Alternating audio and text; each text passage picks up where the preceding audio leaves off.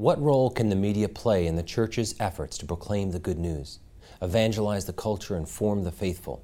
Join us today as we talk about faith and media with Doug Keck, Executive Vice President and Chief Operating Officer of EWTN, as well as longtime host of Bookmark. I'm Michael Hernon, Vice President of Advancement at Franciscan University in Steubenville, Ohio, and you're watching Franciscan University Presents. Stay with us.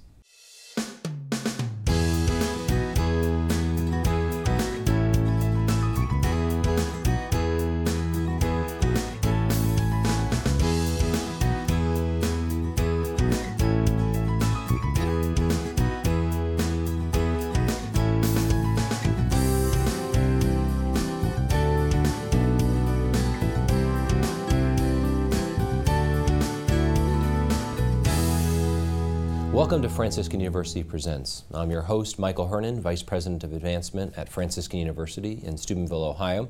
Uh, today on Franciscan University Presents, we're going to be talking about faith and media. Joined here in our studios by our regular panelists, Dr. Regis Martin, Professor of Systematic Theology here at Franciscan University, uh, and Dr. Scott Hahn, the Father Michael Scanlon Chair in Biblical Theology and the New Evangelization here at Franciscan University. And our special guest today is probably no stranger to EWTN uh, is Doug Keck, the uh, Executive Vice President and Chief Operating Officer for EWTN.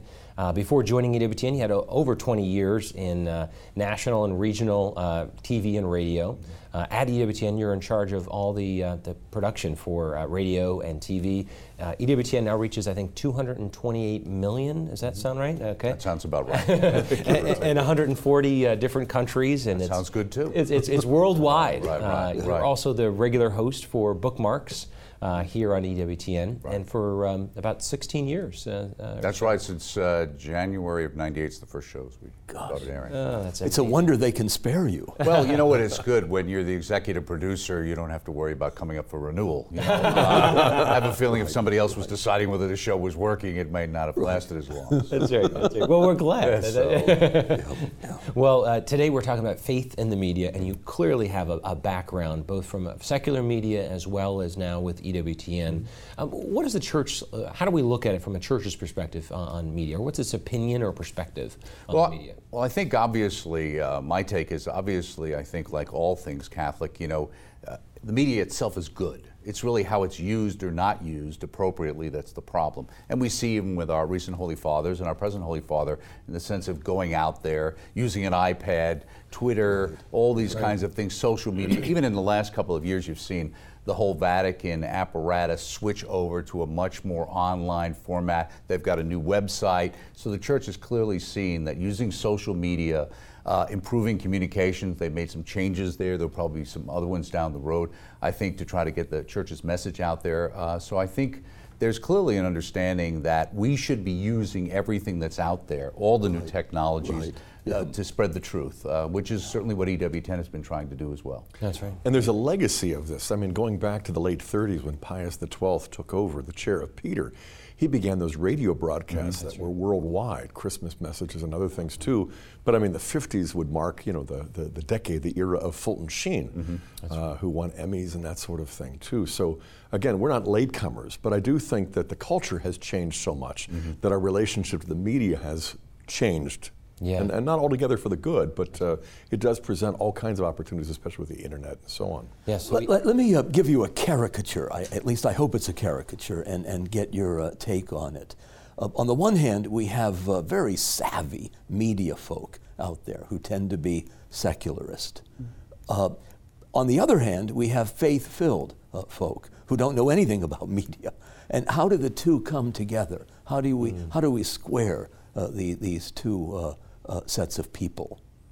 Well, I think what you, the fact is, I think there's a lot of faith filled, very talented Catholics who are out there, who are working out there in the media, who I think haven't seen an opportunity to use their skill set that way.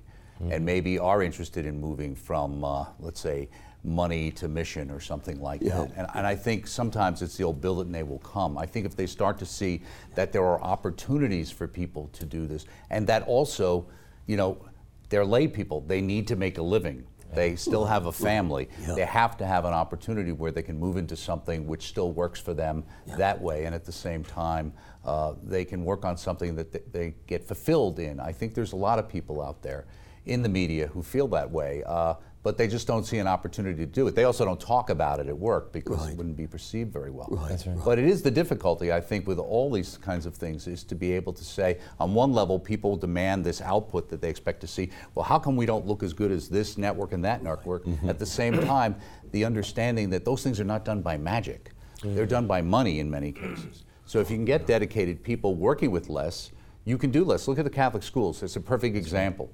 You know, it's not as much money, but it's some money that you still have to do, and they a do a better product. job. Right. And I think there's opportunities, uh, you know, for specifically oriented Catholic programming, like an EWTN in a thousand channel universe where people want what they want when they want it.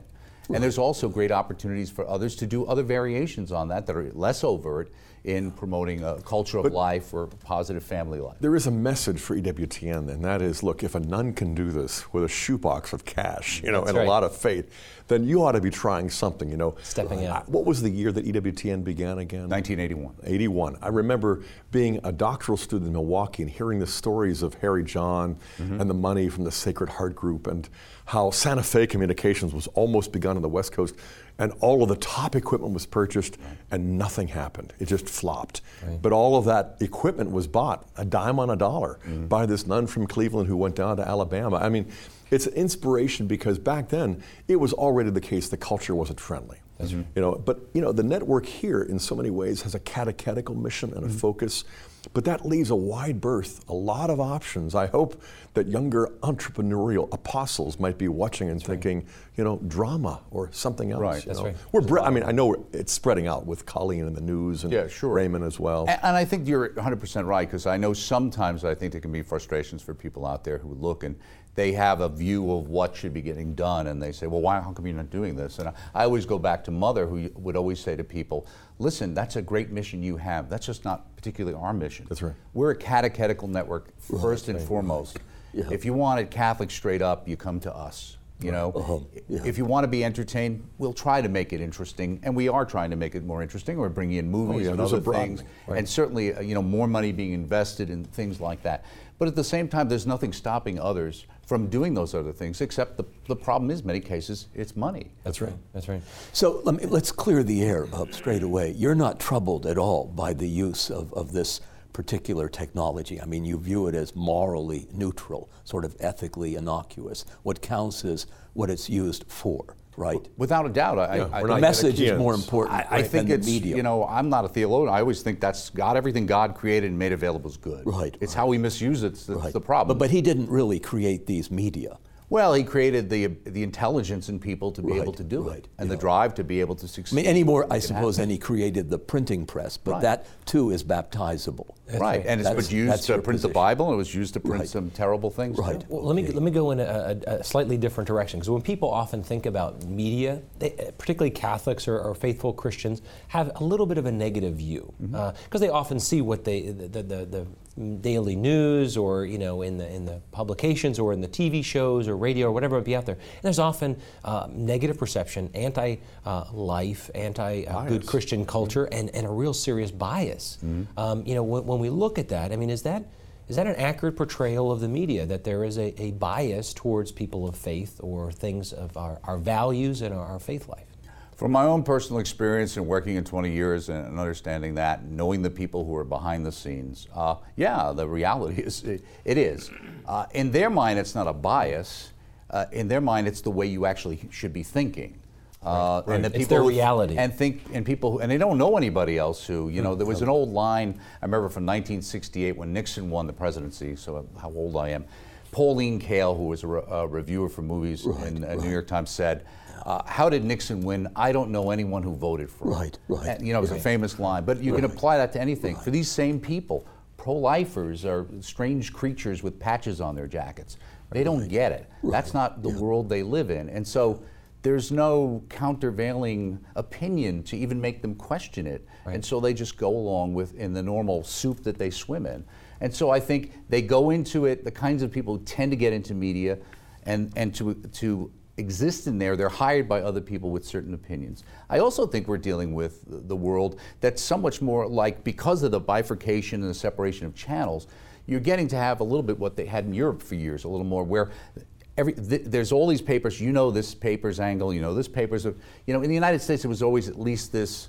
Uh, facade of that this was middle of the road this was Right. fair you know walter cronkite was a big liberal but he really didn't show it so much Right. at least on the air even though maybe it impacted what he was doing on the air today you have fox cnn msnbc people can see Right. you know sort of and so what we're finding is like in other parts of the world people tend to gravitate to the channel or the news source that agrees with them That's an important point because I think we forget that objectivity is no longer neutrality.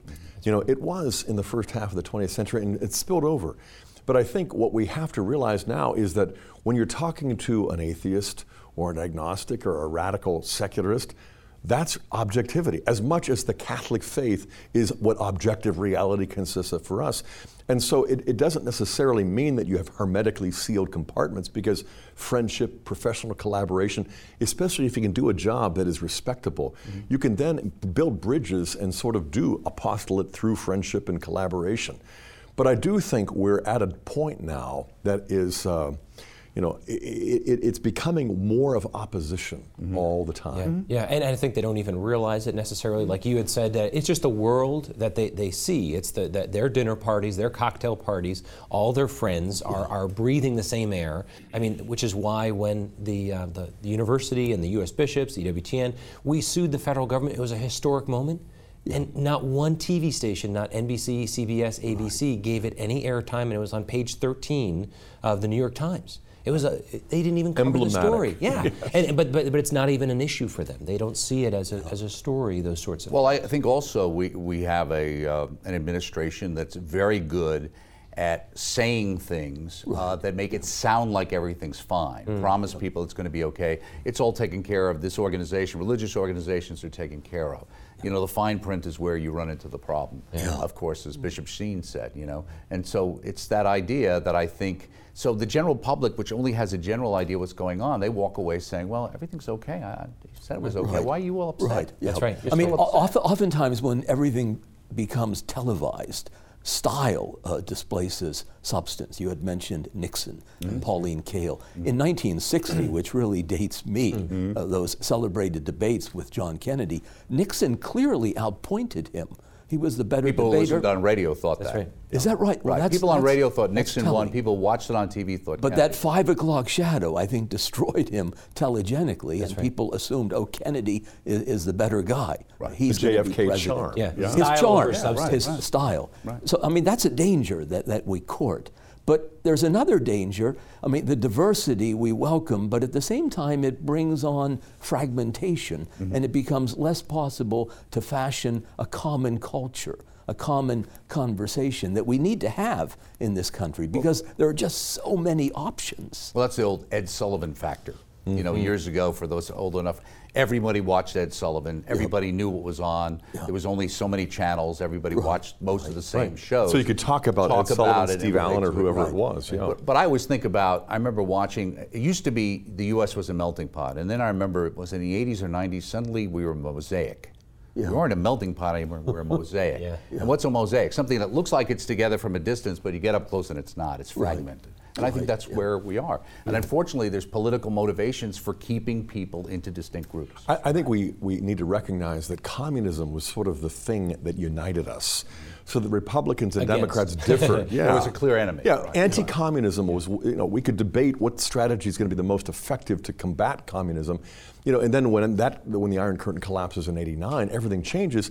And then for a brief moment after 9/11, it looked like Mm-hmm. anti-radical Islam might unite us as well. And for about a year, it did. Right. And then I think for various reasons, that sort It of just thing sort of dissipated. That's Uh, right. my, my wife and I, for example, we, we tune into Fox, and we, we noticed how exercised they were about Benghazi, you know, this crisis, and we were convinced this will bring down this will bring down the republic. I mean, we're going to put Obama in prison for this, and yet it, it suddenly occurred to us nobody's watching uh, Fox. I mean, they, they don't have. Uh, they haven't cornered the market. There are so many other markets. Well, I Yeah, think that's the, the thing. Yeah, I think the point people need to realize sometimes on the cable side is yes, uh, they're the dominant news source on cable, but you're still talking about millions, a couple of millions of people. Even the old mainline network news right. still draws, you know, substantially right. more right. millions yeah. to watch them just because of what people watch on cable versus having regular television. Yeah. And, and I think the other thing is the problem is is that the people who are going to Fox, let's say, already probably think with that and right. agree with it. The people right, they need right. to convince are watching MSNBC or CNN or some other network. Yeah. And if the mainstream networks don't determine that this is something they want to push, right. then the average person doesn't see it. Or they're told it wasn't a big deal. And so people go away because people don't think about things they don't need to think about. Right, yeah. right, yeah. Um, we're talking about faith and media on Franciscan University Presents. Stay with us.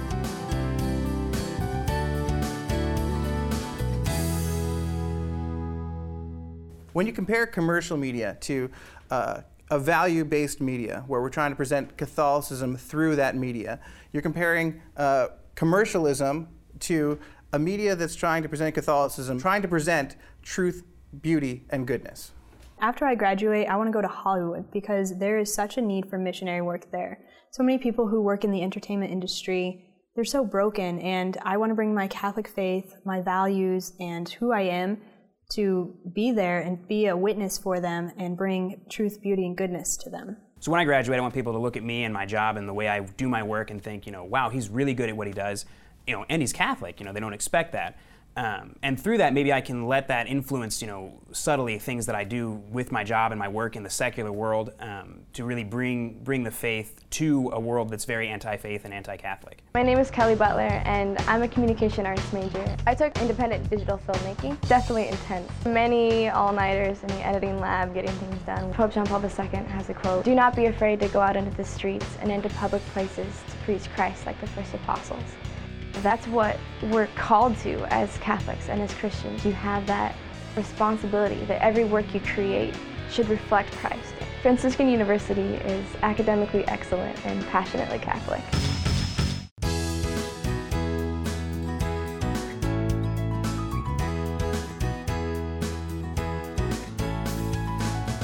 Welcome back to Franciscan University Presents. We're talking about faith and the media uh, with uh, executive from EWTN, Doug Keck. Uh, Doug, so we, we, talked a little about the secular media, talked about the state of, of media. Mm-hmm. Um, is it a good thing uh, that we have a, a, a brand of media that's tailor made for Catholics? Well, I work at EWTN, so certainly I think that's a good that, that's, that's a good idea, obviously.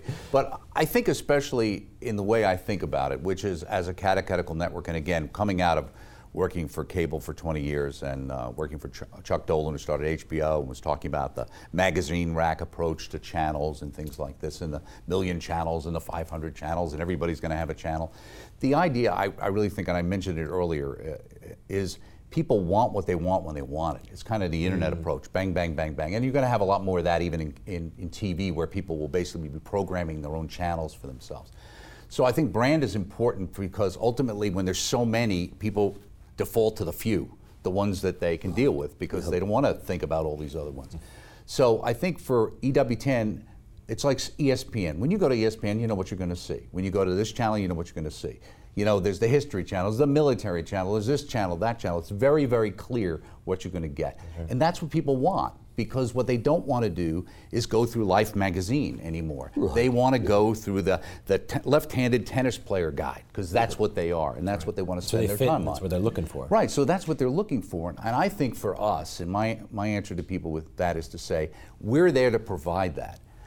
Our job is not to convert everybody. Yeah. Our job is for you to convert your friends and your family. We're there to give you the sustenance so that you can live out your faith. Know you're not crazy for believing it. And that as you start to live out your life and do these things, people start to say, gee, what's going on in your life? What's happening with you? Just like any other, uh, I think, conversion experience where that impacts people. The idea that you're going to drag your brother over so, and stick him in front of the TV set and that's going right.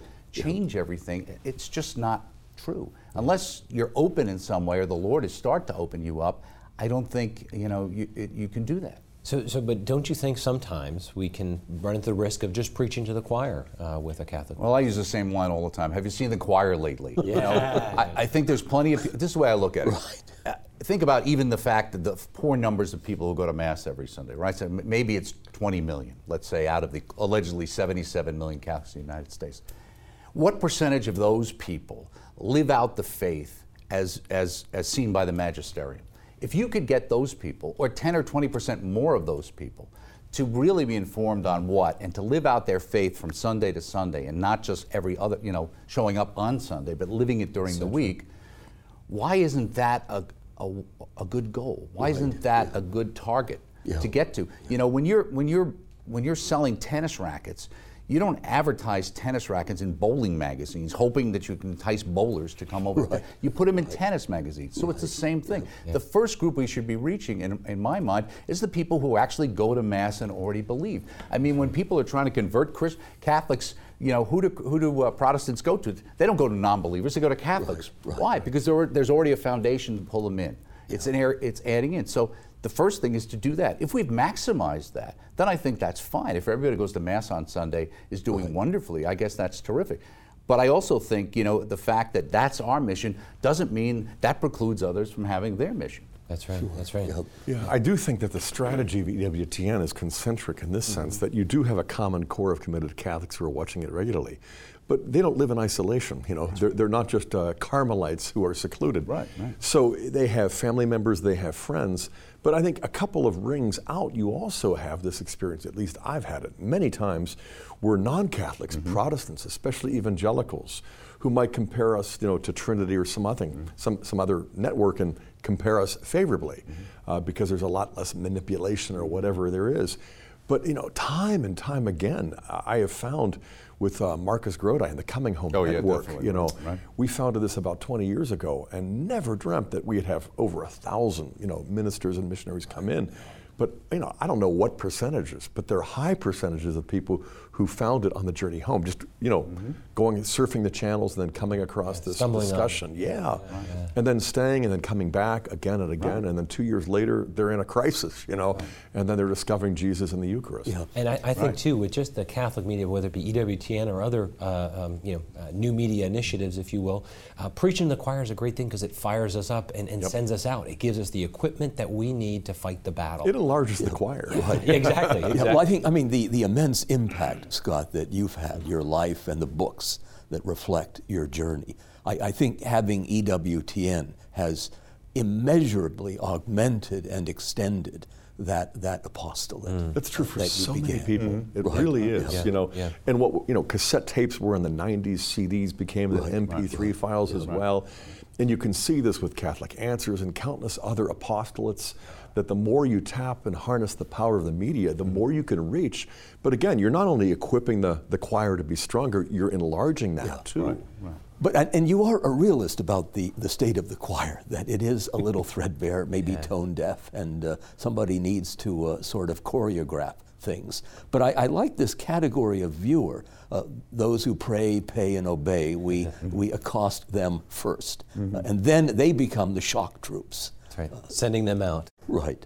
I think so. I mean, I think when you shoot for a target, you shoot for the center first, Right. and as you spray out, you hit others Right. and get there. And uh, but I think if what if, if your your idea is I'm going to get all the unchurched people and spend your time on that, the problem you run into with that many times is if you have a core audience.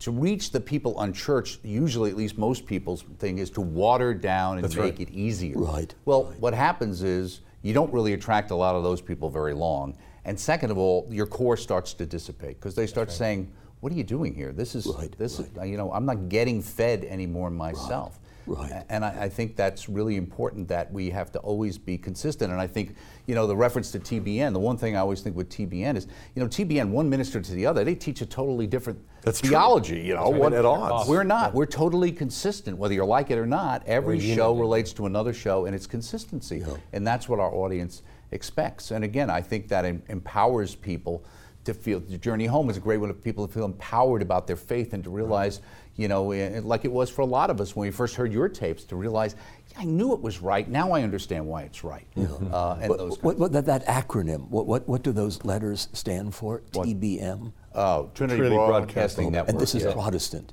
Yes, yes, very big. Uh, I the, see. the Crouches, right? Oh, okay, yeah. Yeah, you know, when you think about um, the media and the Catholic form, you know, th- this was founded in 81. Mm-hmm. You know, John Paul used the phrase new evangelization for the very first time in 79 when he went back to his homeland of Poland but he really brought it out for the world in 83. In between those four years, this is when EWTN was founded. I mean, it really was, mm-hmm. you know, on the forefront of the new evangelization, precisely because the new evangelization is about re-evangelizing the dechristianized. Right. Mm-hmm. Yeah. And so many people who have drifted away from the Catholic Church need to hear, okay, the four spiritual laws, God loves you, you've sinned, Christ died, now believe. But even more, the, the core of catechesis and so, by defining the principal mission of EWTN from the earliest days as catechesis, you know, Mother Angelica, by the hand of God's providence, really landed upon the one thing needed. You know, uh, 50 years ago, you know, we would not have been a conservative network we would have been simply Catholic. Right. But by saying now what everybody heard at Georgetown, you know, or at Notre Dame 50, 60, 70 years ago, you know, we really stand out. It's, it's an analogous situation with Franciscan University. Mm-hmm. When you look at our core and our theology requirements, it's like, you know, you couldn't find a Catholic college on the planet that didn't require at least this much and more and deliver stuff mm-hmm. that was, you know, magisterial or whatever without yeah. being conservative. Yeah, my, my, sense is that it's just a matter of being simply Catholic, uh, mm that if right. you resist or refuse uh, these media, uh, you're not really being fully comprehensively Catholic. I mean, that, that exoteric note uh, of the Catholic thing. It extends outward, it's expansive, mm. like the Bernini colonnade uh, of St. Peter's Basilica. It reaches out, it welcomes in this great maternal embrace. You can't refuse anything that might help augment uh, the spread of the gospel. Right, and I always think uh, with EWTN too, we filled a void there at a period of time when maybe some of the devotional things and those kinds of things and the saints and the Blessed Mother uh, for whatever reason, weren't as emphasized in some of the parishes, and this was right. a way to revitalize that and keep right. that alive for people. And we know Mother's core is Eucharistic adoration. Well, what are we seeing with vocations? What drives vocations? Right. Eucharistic adoration drives yeah. vocations. That's right, right. You know. So you had mentioned that uh, your, your core audience, and for Catholic media, it's not preaching to the choir when we have a core audience of who we're speaking to. But I know you, you shared with me, and I've heard stories of, of many non-Catholics mm-hmm. uh, who have heard EWTN, and we talked about the surfing through. How do you, how do you uh, kind of meet the challenge of knowing who your core audience is with also making it interesting, uh, possibly, for, for non-believers or, yeah. or, non-Catholics? Well, I think uh, my theory is the truth attracts. Mm. So if you stick with the truth, that's a good place to start with, and that's what people are attracted to when I was, uh, you know, in 19, 1989, 1990, and I was getting up at 3 o'clock in the morning to watch uh, Father Rutler stand on what looked like a chessboard and next to a pillar and talk for a half an hour, it wasn't because it was the most engaging media I had ever seen. yes. uh. You know, yep. it was because there was something about what he was saying that was yep. speaking to me. Right. Compelling. So I think, uh, you know, my reverse McLuhanism is uh, instead of the medium is the message, the message is the medium. And right. I think our job many times is to yeah. not obfuscate the message, mm. to try and make it interesting. We try and do that because, again, my theory is always the same thing, which is it's not how many people watch, it's how many people you impact. How many right. people's lives do you change by watching? Not how many people you got you somehow corralled into watch. But but he you had and still does, does. it change their lives? I, I suspect that's a great that's a great mission. An undeniable style. I mean, the packaging was was attractive, engaging. The wit, the humor, the panache. I mean, that's that's Father Rutler. Right. But you're right, the content survives right. all of that, and it's telling. Yeah, because I mean, at the end of the day, he's a talking head, you know, right. and so we know that doesn't work, and yet it does. Yeah. You know, and you go back to Paul in 1 Corinthians chapters one and two, he talks about where you know where's the debater, where's the rhetorician, you know, all of the people who used well, what were the media of the day. Mm-hmm. You know, we are stuck with the word of the cross. You know, it's foolishness to the Greeks who seek wisdom. You know, it's a scandal to the Jews who want a sign of divine power. And yet, it is true wisdom, it is true power. And I think that the truth is really what attracts it, what, it's what converts. That's and right. sometimes when you scale back, you know, you, you don't, not only do you not want to obfuscate, but you don't want to overly embellish it. That's right. Uh, I know that in TV you should do whatever you can, but if you can't right. do much, you shouldn't despair, especially if catechetics is your focus. Yeah. Well, and also too, I just think that as we go to uh, you know how the church always unites truth, beauty, and goodness, and that as we're presenting, as we're communicating, I mean, people are drawn in by truth as well as goodness and beauty, and, and wrapping it as much as possible in all of those, looking at something that's just attractive, that's appealing, that, that's tugging on the human heart. I mean, w- when you ask yourself, what is the heart of the kerygma? I mean, what did Jesus come to say, to accomplish? You look at his words. I mean, he'll say things like, uh, Your sins are forgiven. This is my body. This is my blood. I mean, that's instantly uh, captivating. I mean, who can resist a message like that? Right, and I think if somebody w- was fair and would to take a snapshot, you know, uh, of EWTN from over the years, you would see that I think the graphics, the look, and things Yeah. general have been upgraded, have been moved in the right direction. Right, right. But it's always been done in a such in, in a way that it's designed to not change things too much. And a lot of times, our audience are people who are tired of everything changing. They came out of a world where everything changed in the church, everything changed here. right. They want something to hold on to. Right. Believe me, every time we change something, Right. there's You people, hear about it, huh? You know, there's people whose pulses went in sync with the uh, the rosary. You know, and you change a different rosary. And God bless them, I, we understand it. But we really try to to do that where we can. But we have to do it in mother style, incrementally in such a way that it doesn't disturb those other people because they're important to us too. Right. It is the eternal word, television. Right, right, so right. So it takes a while. You don't have to be timely Right, if you're timeless. That's you right, know? exactly, right. exactly. And that's what's important is that, that you have and Catholic media needs to have a, a kind of a, um, a, a persistent dedication to never watering down the truth in any fashion, shape, or form, no matter what style, no matter what protection, no matter what technical uh, technology that they might add. Uh, they always got to stay focused on that. That's what we're trying to do. That's great. That's great. Um, you're watching uh, Franciscan University Presents. Stay with us.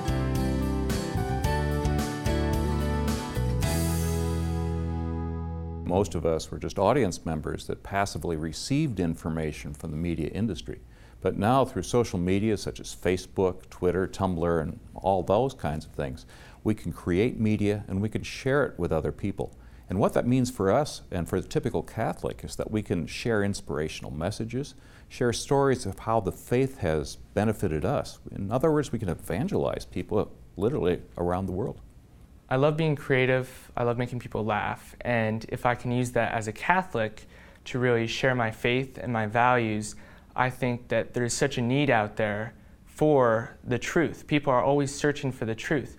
And if I can use my talent to share the truth with them, I think I can really make a difference. Explore the treasures of your Catholic heritage on a Franciscan University pilgrimage. Led by inspiring spiritual directors, you'll walk in the footsteps of saints and martyrs in the Holy Land, Poland, France, and Italy, and you'll deepen your love for Jesus Christ through daily Mass, confession, prayer, and the joy of Christian fellowship. Let Franciscan University lead you on a pilgrimage of faith. Find out more at franciscan.edu/pilgrimages.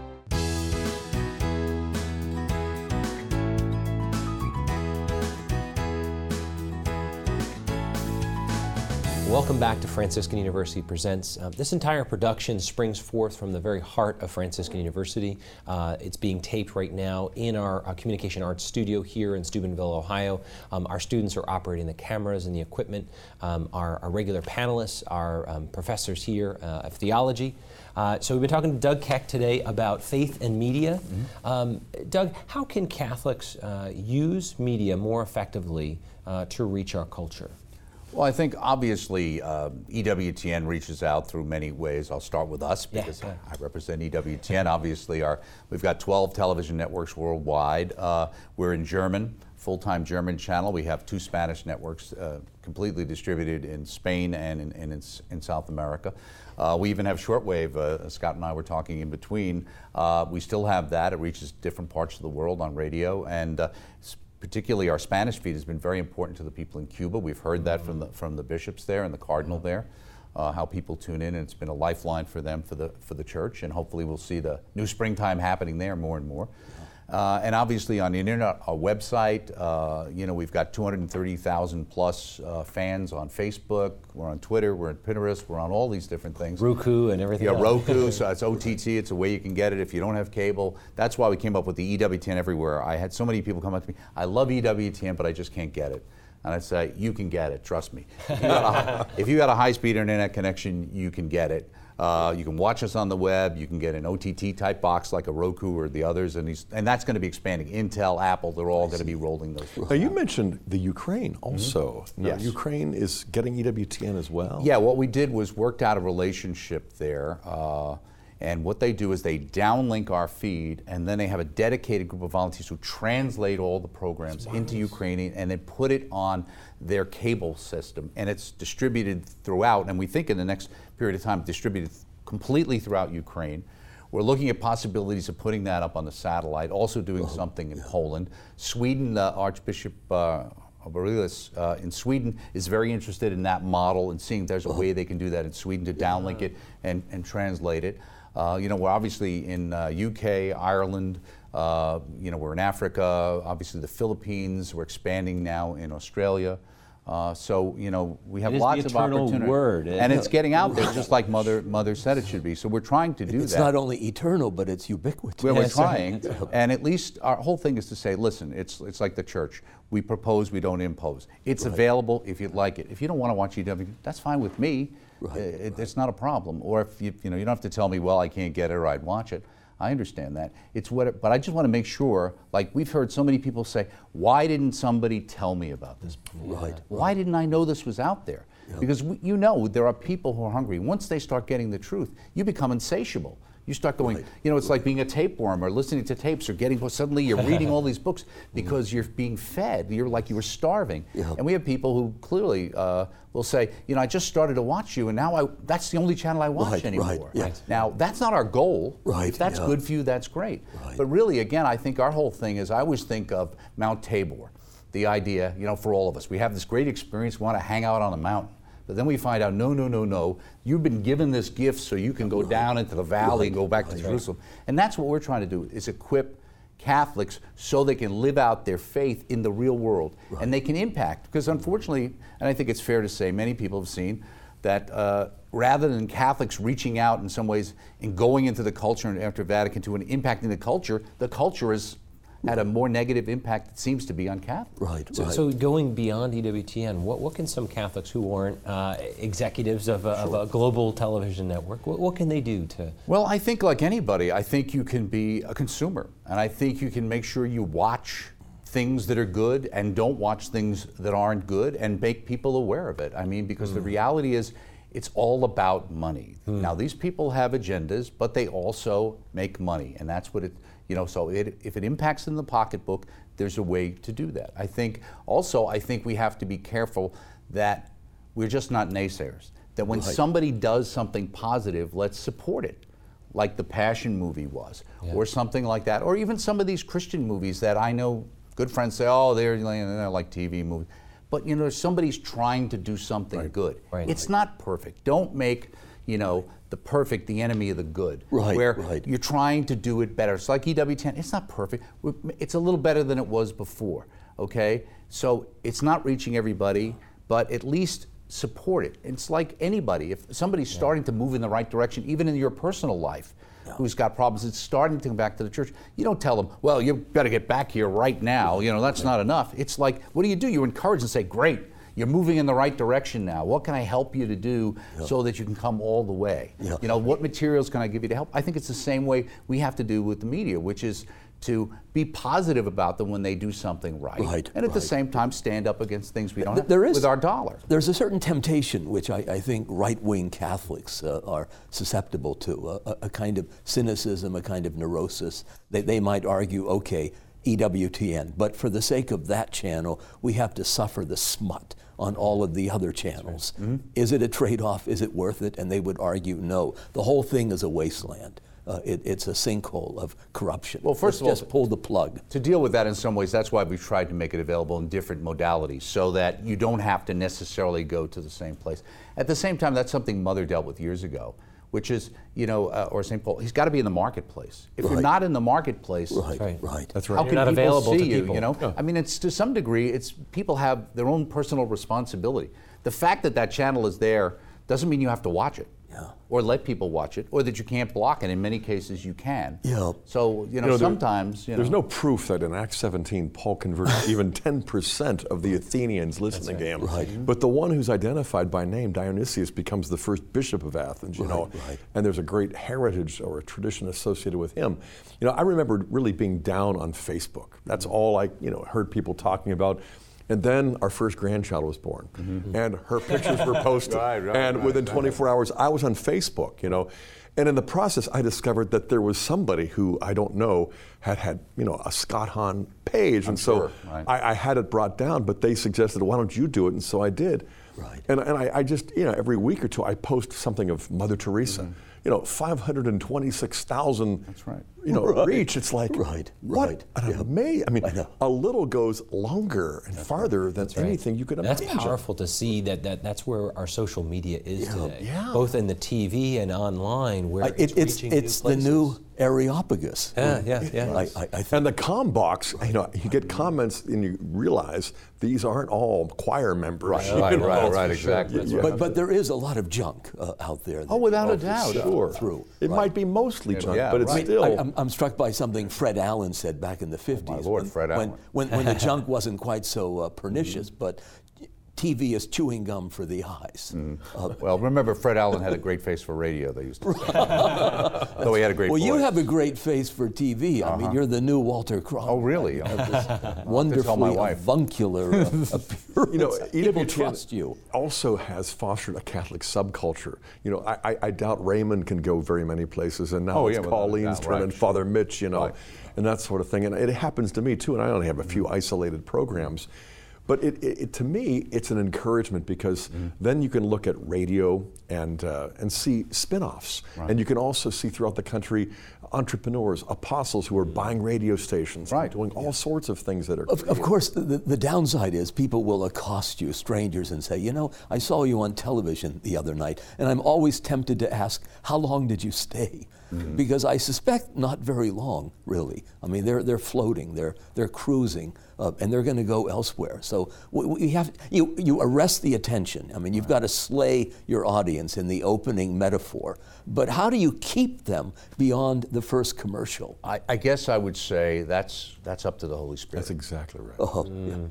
He's pretty busy. Yeah, I know he's busy, but I mean, you know, but, too. but Yeah. I think Mother used to good say our That's right. job is to soak the earth with the truth. Getting into people's hearts and their homes is Right, ultimately right. God's responsibility or the person's responsibility. That's why we try to have very lengths, times, whatever. If the only thing you got was this one particular quote or that, right. and that somehow played in your head and made some impact on your life, then, then that's good. Well, I- what I find really impressive is that you've managed to penetrate what used to be really closed societies, mm-hmm. like Cuba. Mm-hmm. I mean, they access you. Can the government block this, or they're not disposed to do so? It's possible Short shortwave's more difficult to block like that Oh, because of right. the nature of the propagation of the waves. But at this point in time, they've got so many other problems. You know, it's not But one of the things I worry about anymore. This is sort worry of like a new Bay Right. of Pigs invasion. There you That's go. right. But it's That's going to succeed. That's right. It's the leaven Well, of the gospel. ultimately, it's like what happened in Eastern Europe. Uh, you know, everybody thought the faith was dead until the wall came down and all, all these Christians came out of the woodwork. And they, and they can't figure out, I thought we killed these guys. It, it Right, never yeah. dies. That's right. Right. That's You know, the parable of the sower in Matthew 13, I think, is really appropriate because when you look at what the, the sower is doing, it seems rather reckless, almost indiscriminate. You know, he's just throwing, and the results are so various, you know, 30, 60, and 100, not to mention the thorns and the rocks and the shallow soil. You know, that's clearly the eternal word being sown worldwide. But again, I want to underscore how it's really an incentive for people to learn from EWTN, to emulate. You know, imitation's still the highest form of Right, flattery. without a doubt. 'Cause I, I think there are people today, you know, whether you look at the movies, whether you look at uh, like coming home uh, with their, their advertisements going on to secular media, trying to invite Right, people yeah, Tom back. Peterson. Tom Yep, Peterson's right, doing sure. great work there, and uh, but so many other, uh, you know, new uh, evangelization efforts to really get into the secular culture with Mm-hmm. some life-saving messages because it really is the eternal truth. It, it looks differently if it's on, uh, you know, your news broadcast versus what's on EWTN, but but I think there's so many things that we got to scatter that out there. Be that sower, and there's probably people watching right now that maybe have that idea or have that passion, or have the means to support others to do that. Do you have a way of measuring your audience? How many people, in fact, are tuning in, watching? we don't have a way. We're not interested particularly in a way because uh, you know mother's version was always the same thing, which is if you start worrying too much about what people like, you end Uh-huh. up pandering to what they like and not what they need. Right. And you have to be careful about that idea. Mm-hmm. And I think for us, again, the nature of EWTN as a donation thing is as long as there's a perceived value that people have right. to support us, then we know. And people have continued to support us going along, and certainly the feedback we get is positive. Obviously, we could be doing more. People have wonderful ideas of things. In many cases, it's just they don't understand the complexities that are involved with some of the issues, uh, the amount of money it takes to produce something like this. I mean, a big uh, venture we have now, uh, Yeah. reaching out to some way, is with Colleen Carroll Campbell, EWTN's News Nightly show, which we're just starting to get rolled out. It's a very difficult show. News is a tough business, but mm-hmm. again, we want to present something, and we've shown people that it's a it's going to be a high-end looking program that people can feel comfortable with, and we hope there'll be some people watching EWTN who say, you know, news isn't that important to me, but at least I can find out what's going on. For others, at least there's an opportunity to get context to be able to say, you know, what the Pope said this yesterday. Now uh, Colleen's in it. Now Scott Hahn's on there, kind of talking about, or Bishop Lori shows up, That's or right. or think, or like the Gosnell story. That's right. Now there was a story that was horrific. That's right. And the, the, the mainstream media didn't carry it. That would have been a story, the kinds of thing that we could have put in context for people. And again, not so that they go back and turn their TV off, but when they watch Fox or they watch CNN, they go, "Yeah, I hear what you're saying, but." Right. I've got the I've other, got the other side of the other story. side of the story Yeah. now, and I understand why you know the church. That feels kind of thing that. comes up at the water cooler too, or at the lunch break, you know. Uh, and this is where I think people can really do a personal apostolate because you talk about the books you read, the TV shows you watch, and everybody's talking about the news.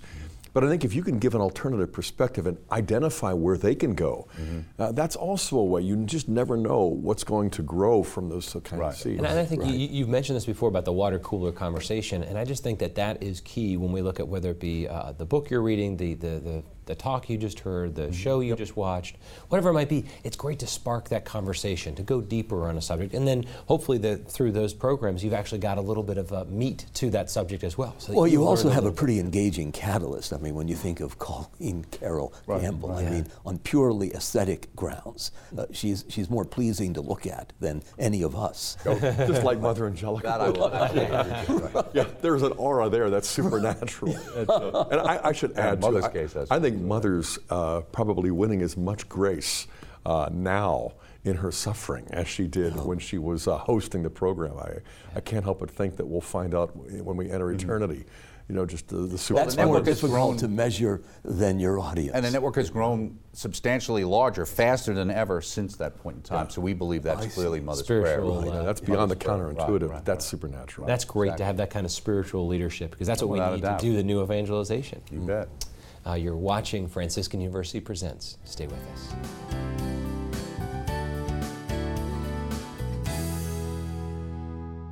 So, how can we summarize all this talk about church and the media? I think Blessed John Paul II said it best when he gave us three things to think about. One, formation. It's not just about how to use technology, it's about how media affects us, affects our children. Two, dialogue. When we communicate, we ought to be reflecting Jesus Christ, reflecting the gospel. Three, participation. What is our attitude? How are we participating in the media? Are we doing it in healthy ways, pleasing to our Lord? My name is Joseph Frelich. I'm a chemistry major, biology minor here at Franciscan University. I love the atmosphere, just completely centered around the Catholic faith. When I play soccer, when I'm in classes, everything is, has that same Catholic attitude. Myself and a few other chemistry majors have the opportunity to work with top scientists in order to combat neglected diseases. I was able to connect my love for chemistry and also my love for mission work by synthesizing chemical compounds. Franciscan University is academically excellent and passionately Catholic.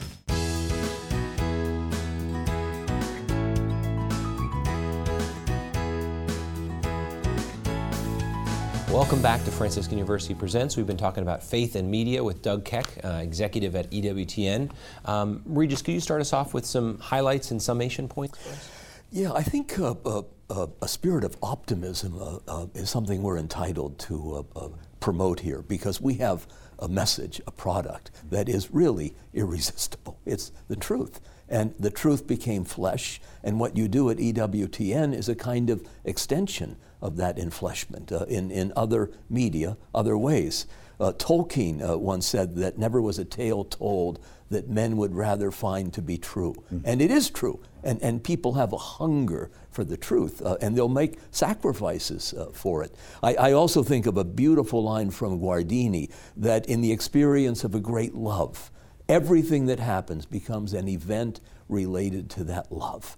I mean, under the impact, uh, you know, the sudden uh, uh, uh, uh coming into time of Christ, all of these rays uh, emanate out to the very ends of the earth. And all we have to do is receive them and talk about them and, and show the world how galvanized we are by, by the impact of the event of, of Jesus Christ. And, and that's what you're doing. And dialogue, I think, is at the heart of it. We, we can't lock ourselves inside uh, the chapel, we have to go out and, and somehow impart the truth of the message to people who need to hear it, who need to be saved. And you're an instrument of that, and uh, I can't uh, uh, uh thank you enough uh, uh, for your energy, your tireless diligence and, and devotion to this cause. I, I, hope it, it prospers for a very long time to come. Mm-hmm. Thank you, Regis. Scott? There's so much anecdotal evidence in my experience, you know, when I go on family vacations and I hear from my non-Catholic relatives about Uncle Scott being on EWTN. but, you know, I think my favorite experience of all is when I got uh, a text on my uh, smartphone, white smoke. And we were driving across Ohio on Route 80 from visiting our grandchildren, and we pulled off at the next rest stop. And uh, of course, they didn't have EWTN on the TV, so Jeremiah pulled out his laptop, and we watched it live streaming, you know, for about an hour. And we were so excited. Of course, here is Pope Benedict retiring, and then, you know, Pope Francis coming on. And uh, people would stop by, "What are you doing?" You know, because the family was obviously very engaged. You know? But I, I think of the, um, the spillover that uh, EWTN has in countless families, you know, and, and, and, and hundreds of thousands, millions of lives with respect to Jesus and the Eucharist and the truth of sacred scripture and the catechetical, really the evangelistic message that gets out. And then I think of World Youth Day mm-hmm. and what an impact it's made. I remember two, two different people who were Protestant pastors who watched two different World Youth Days on EWTN. And they both described this tearful just sense that this is my father, you know, and this was a key step on the journey, you know. So World Youth Day and the Pope and, and, and how he really articulates the gospel. I think of the Blessed Virgin Mary as well, and the ways in which, you know, this is now not just in the past, but also in the future. Fatima and Lourdes. These are places I'm finally going to get to in terms of pilgrimages. But you know, the, the, thought that people who can never go on pilgrimages are going to get to see events there at Fatima and Lourdes and Guadalupe and so on. Uh, it really makes the Catholic faith truly Catholic for homebound people, but for people who are just raising big families and strapped and they can never get to these places, World Youth Day.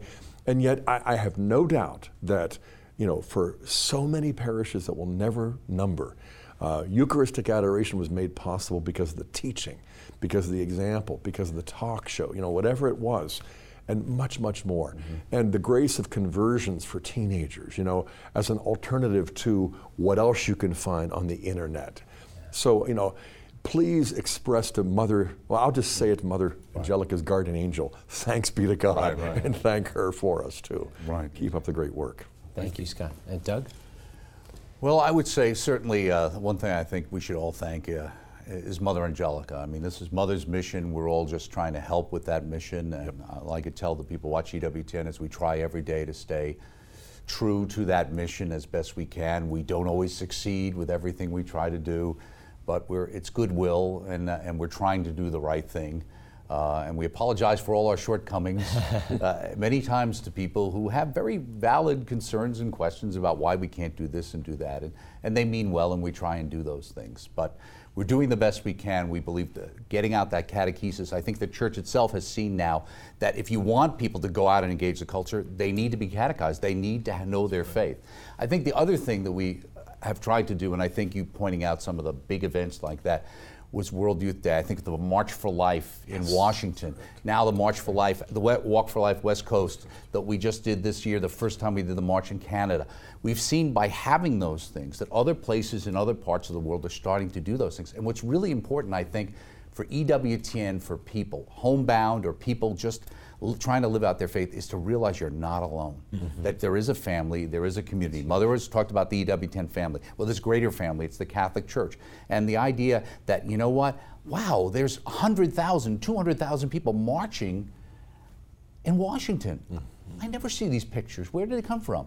You know, uh, it up up there, and what it does is it forces at some level the secular media to start to pay attention. So somebody like a Fox will start to show more, or C-SPAN will show more by having that alternative, or showing it up in Canada. It invigorates people, makes them realize, you know, there's a place I can go, I can support, I'm not alone. And I think that's what many of us feel. And many times is this idea that, you know, I must be weird because I believe these things, or nobody else, or if I say it, they're going to think. I think there's a lot of people who, after living in the culture we live in today, realize it's not working. And they kind of know where they got to go, but they're embarrassed. They don't want to admit it. And I think we give a way that you can, in, in the privacy of your home, engage your faith mm. without risking feeling foolish. And I think if yeah. that helps people and emboldens them slowly to feel better about that, to get back to Mass, as we said, Mm. We're not replacing the parish. Nobody said put a large screen monitor on, on, on the top right. of the altar right. and watch EWTN. No. What we want is to empower people from Sunday to Sunday to live out their faith and go back to the church and be engaged and support the work of their local pastor. Mm, yeah. Mm, that's perfect. Well, Doug, thank you for being on the show today and also for speaking to our students here on campus, uh, inspiring them to be leaders in a, in a virtual world, I think, uh, that's as right. we talked right, about. Right, right. Um, if you've enjoyed today's show, we have a, a free handout for you. Uh, it's an interview we did with uh, Father Jonathan Morris on this very topic of uh, faith and media. Father Jonathan Morris, from uh, analyst on Fox News and also a, a former student here at the university. Um, so, uh, as we look at, at media today, uh, we need to recognize that uh, all of us have an obligation, have a part to play, uh, whether we're an executive uh, producer at EWTN, uh, faculty here at the university who are speaking and, and, and teaching, um, or someone at home, whether it be online, whether it be Facebook, whether it be blogs, whether it be starting your own production in some level. We all have an obligation to do it. Sometimes we get hesitant to go out and share, think that it may not be accepted or readily received. We have to remember that um, the, the message we want to share is the truth of Jesus Christ. And they are dying to hear that truth. They may not realize it, but the truth is, uh, as we talk about EWTN, it's, it's the eternal truth. Uh, it's the eternal word that really is life saving. And then, third, um, let's make sure we don't um, um, put our low uh, achievements at work. When we're talking about the truth, we want to give it the best of our efforts. Uh, the the uh, Vatican document talked about giving everything we can and our excellence and skill uh, to make the truth present. Um, this whole program, Franciscan University, springs forth from the very heart of Franciscan University, and our mission is to form the students who are transforming the world. And I want to invite you to be a part of that mission, uh, possibly by coming here to study uh, for your degree, or online through getting a, a master's uh, degree, or coming to one of our summer conferences, or, or, visiting some of the holy shrines through our pilgrimages, or visit us at faithandreason.com where you can get this download and great videos, uh, Doug's talk, and so many other things at faithandreason.com. Until next time, may the Lord bless you and keep you. Thank you for watching Franciscan University Presents. To download the free handout on today's topic, go to faithandreason.com. Email your request for the handout to presents at franciscan.edu. At faithandreason.com, you can also purchase past episodes of Franciscan University Presents or request today's free handout and purchase past programs by calling 888 333 0381. That's 888 333 0381 or call 740 283 6357.